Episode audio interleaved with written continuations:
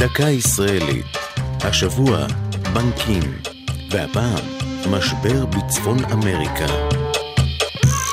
שנים לפני שפרשת הבנק למסחר התפוצצה בארץ, חרצה פרשת מעילה את גורלו של בנק אחר.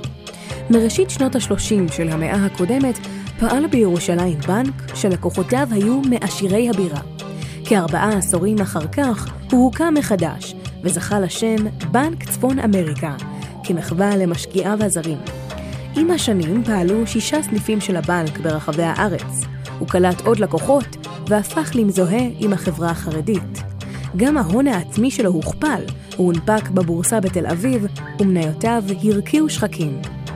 עם ההצלחה התברר ב-1985 כי קיימות משיכות חריגות של כספים מחשבונות בבנק, והחלו לעלות חשדות כבדים לפרשת הונאה.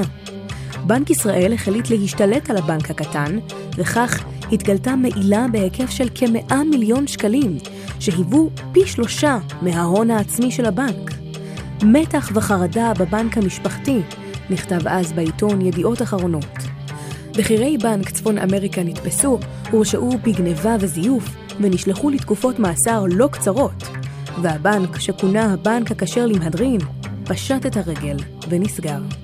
זו הייתה דקה ישראלית על בנקים ומשבר בצפון אמריקה. כתבה אופק רוזנטל, ייעוץ גד ליאור, הגישה עדן לוי.